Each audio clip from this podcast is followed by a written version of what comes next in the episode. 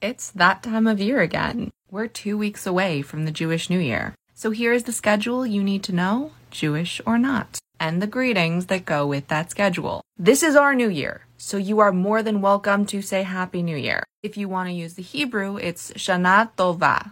And also, it's a joyful holiday. You can say Chag Sameach. Jewish holidays are on the Jewish calendar, so the specific date in the English calendar changes. This year, it's September 15th to September 17th.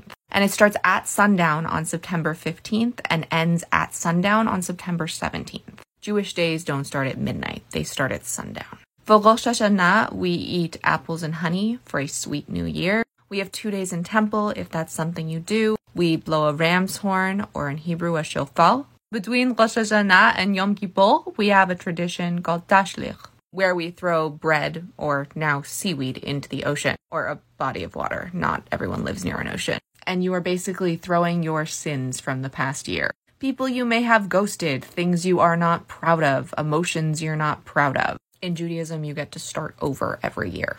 And this is part of that starting over process. 10 days after Rosh Hashanah is Yom Kippur. This is a one day festival. It starts on September 24th at sundown and ends at September 25th at sundown. This is our day of repentance. Anyone who is able to fasts for 25 hours. You're in temple most of that time. We wear white, and it is really sad and hard, but it's also pretty therapeutic for a lot of people. This is the one major Jewish holiday you cannot say Chag Sameach or Happy Holidays or Happy Yom Kippur. I mean, you could, but don't. You can say, May you be sealed in the good book, which is loosely translated from Gamar Chatima Tova, or more Americanized, Gamar Hatima Tova. If you know someone's fasting, you can say, have a safe fast or have an easy fast.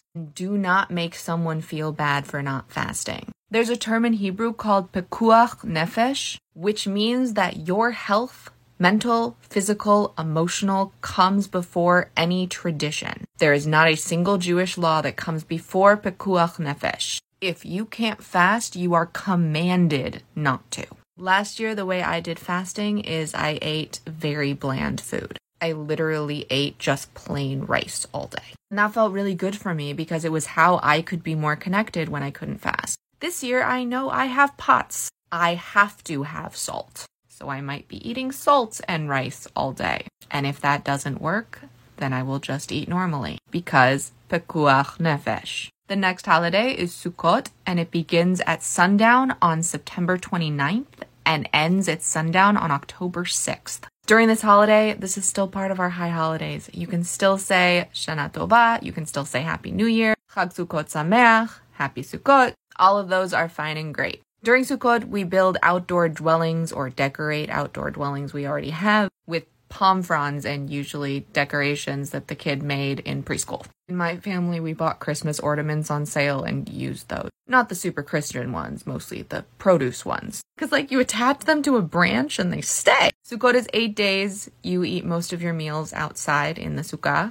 and then hope and pray you don't get mosquito bites. Around day two, we usually give up and eat inside again. You shake a lulav and etrog, which I will explain better when the time comes, but you basically are doing a rain dance. And then finally, at the end of Sukkot, is Shmini Atzeret and Simchat Torah. That begins at sundown on October 6th and ends at sundown on October 8th. Simchat Torah is the end of the reading of the Torah and the beginning of the next year.